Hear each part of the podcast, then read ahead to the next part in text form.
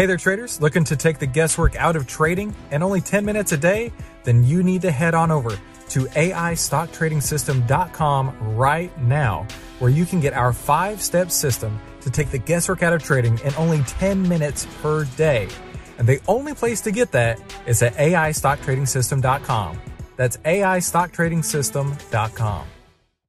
Stocks are continuing their decline. It's the fastest news in finance, where we bring Wall Street to Main Street. Hello, I'm Christopher Uhl, and this is today's Wall Street Report. Please be sure to like and subscribe for more of the fastest news in finance, brought to you by 10MinuteStockTrader.com.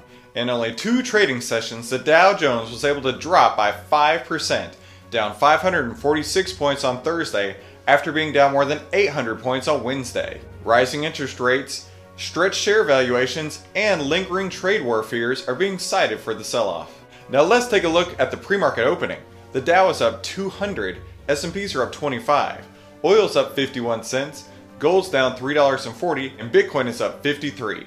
Now that wraps up today's Wall Street Report, where we bring Wall Street to Main Street.